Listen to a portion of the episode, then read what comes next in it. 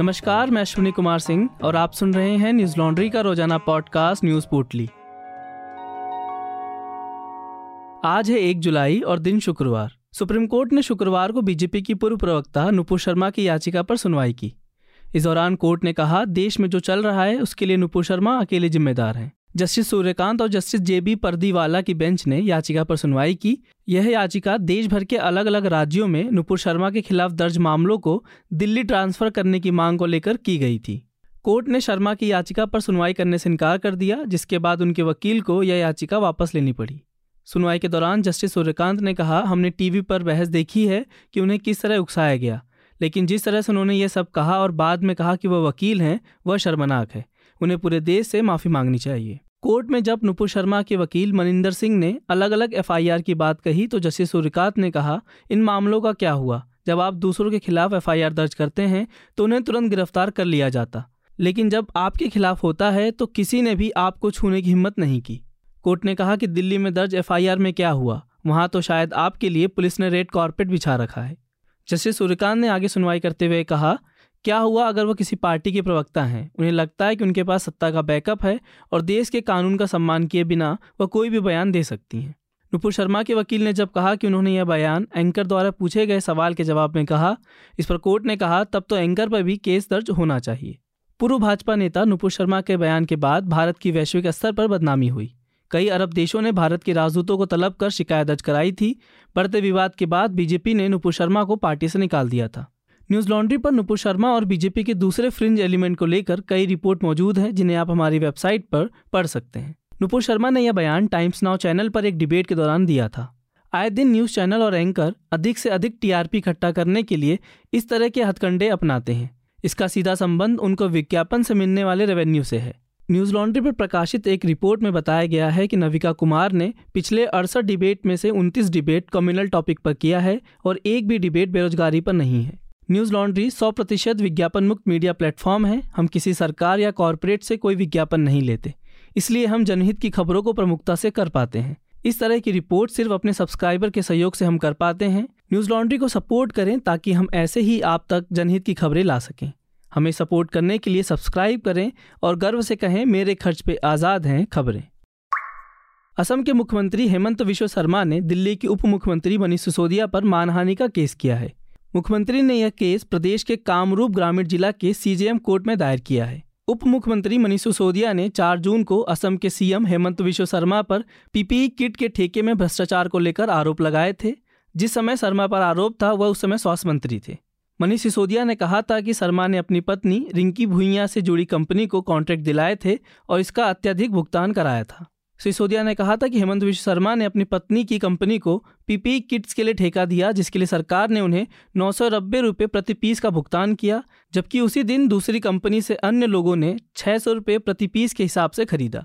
इससे पहले शर्मा की पत्नी ने भी सिसोदिया के खिलाफ 100 करोड़ का मानहानि केस किया है। शर्मा दंपत्ति ने सिसोदिया के आरोपों से इनकार कर दिया था। शर्मा ने सफाई देते हुए कहा था कि जब पूरा देश कोरोना से जूझ रहा था तब असम के पास पीपीई किट की भारी कमी थी। उस समय मेरी पत्नी ने सरकार की मदद की और 1500 पीपीई किट दान की थी। मेरी पत्नी ने इसके लिए एक भी रुपया नहीं कमाया था।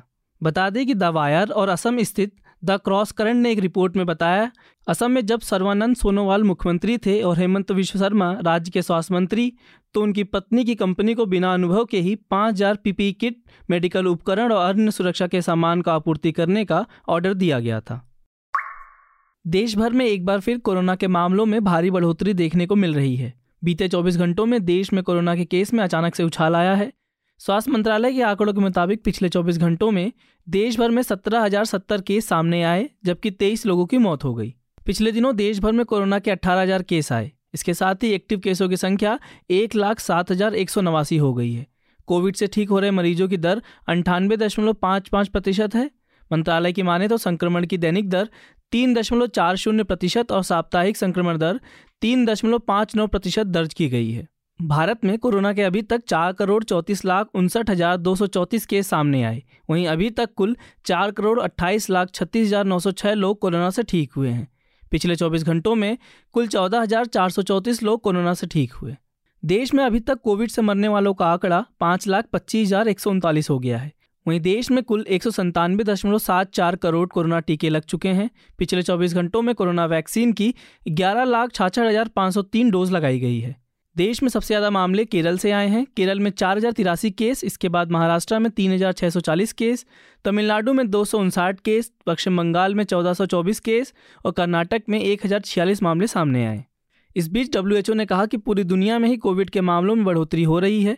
संगठन के अनुसार वैश्विक स्तर पर 41 लाख से अधिक मामले सामने आए हैं। रिपोर्ट में बताया गया कि 3 क्षेत्रों पश्चिम एशिया, दक्षिण पूर्व एशिया और अमेरिका में कोविड से होने वाली मौतों में इजाफा हुआ है। डब्ल्यूएचओ के महानिदेशक टेड्रॉस एदोनॉम ने कहा 110 देशों में मामले बढ़ रहे हैं और ज़्यादातर मामले ओमिक्रॉन B.4 और BA.5 के हैं। उन्होंने कहा यह महामारी बदल रही है लेकिन यह खत्म नहीं हुई है। देश में पर्यावरण की बढ़ती समस्या के बीच केंद्र सरकार ने शुक्रवार से देश भर में सिंगल यूज प्लास्टिक पर बैन लगा दिया है। केंद्र सरकार के इस आदेश के बाद अब पूरे देश में प्लास्टिक से बनी वस्तुओं की बिक्री बंद हो जाएगी। सरकार ने कहा कि सिंगल यूज प्लास्टिक के बैन होने से कचरे में कमी आएगी, क्योंकि सिंगल यूज प्लास्टिक को रिसाइकिल करना बहुत ही खर्चीला होता है और मुश्किल भी। आज तक की एक रिपोर्ट के मुताबिक भारत में प्रतिदिन 26,000 टन प्लास्टिक कचरा निकलता है, जिसमें से सिर्फ 60% को इकट्ठा किया जाता है। बाकी 40% कचरा नदी, नालों और समुन्द्र में चला जाता है। केंद्रीय पर्यावरण मंत्रालय ने इस आदेश को लेकर एक पत्र भी जारी किया है। साथ ही सख्त निर्देश दिए गए हैं कि सिंगल यूज प्लास्टिक का प्रयोग करने पर कानूनी कार्रवाई की जाएगी। कहा गया है कि आदेश न मानने वालों को 5 साल की जेल या 1 लाख रुपए का जुर्माना या दोनों हो सकता है। मंत्रालय ने लिस्ट जारी करते हुए बताया कि किन किन प्लास्टिक से बनी चीज़ों पर रोक लगाई जाएगी। इस लिस्ट में 19 उत्पादों पर बैन लगाया गया है। 1 जुलाई के बाद plastic carry bag, plastic stick वाले ईयरबड्स, गुब्बारे के लिए plastic stick, candy stick, ice cream stick, plastic के झंडे, plastic plate, cup, glass, cigarette के पैकेट समेत अन्य चीज़ों पर रोक लगाई गई है। मंत्रालय ने सभी राज्यों को सिंगल यूज प्लास्टिक के अवैध निर्माण पर रोक लगाने और इसकी जमाखोरी और बिक्री पर ध्यान देने को कहा है। रूस और यूक्रेन में पिछले 4 महीनों से युद्ध जारी है। इस बीच गुरुवार देर रात रूसी मिसाइल ने एक 9 मंजिला बिल्डिंग को ध्वस्त कर दिया। यूक्रेन में काले सागर के तट पर बसे ओडेसा में हुए इस हमले में 18 लोगों की मौत हो गई और 30 लोग घायल हो गए।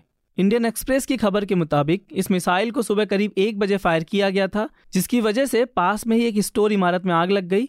ओडेसा क्षेत्रीय प्रशासन के प्रवक्ता ने यूक्रेनी सरकारी टीवी को बताया कि बचाव कार्य चल रहा है और कुछ लोग इमारत के मलबे में दब गए हैं। गौरतलब है कि इससे पहले 27 जून को रूस ने यूक्रेन के सेंट्रल मॉल पर मिसाइल दागी थी, जिसमें 18 नागरिकों की मौत हो गई थी।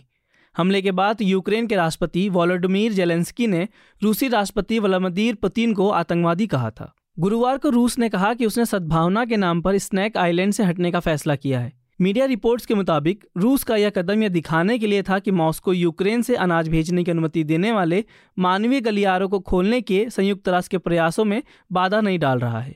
रिपोर्ट्स के मुताबिक जंग के 127वें दिन रूसी सेना ने यूक्रेन के एक शहर लिसिचांस्क में भी हमले तेज कर दिए हैं, जिसके बाद वहां के हालात काफ़ी खराब हो गए। यह जानकारी लुगांस के गवर्नर सर्गेई गेड ने गुरुवार को दी। गवर्नर ने स्थानीय मीडिया से बातचीत करते हुए कहा कि रूसी गोलाबारी के चलते वहां के नागरिकों का निकलना मुश्किल हो गया है। सर्गेई के मुताबिक रूसी सेना अलग अलग दिशाओं से लिसिचांस्क की ओर बढ़ रही है। एक दिन पहले यानी बुधवार को रूसी सेना ने यूक्रेन के दक्षिणी शहर माइकोलेव में एक बिल्डिंग पर हमले किए थे। हमले में 2 यूक्रेनी नागरिकों की मौत हो गई और 3 लोग घायल हो गए। आज की पोटली में बस इतना ही। कल लौटेंगे खबरों की नई पोटली के साथ। नमस्कार। न्यूज लॉन्ड्री के सभी पॉडकास्ट टिचर, iTunes और दूसरे पॉडकास्ट प्लेटफॉर्म पे उपलब्ध हैं। खबरों को विज्ञापन के दबाव से आजाद रखें। न्यूज लॉन्ड्री को सब्सक्राइब करें।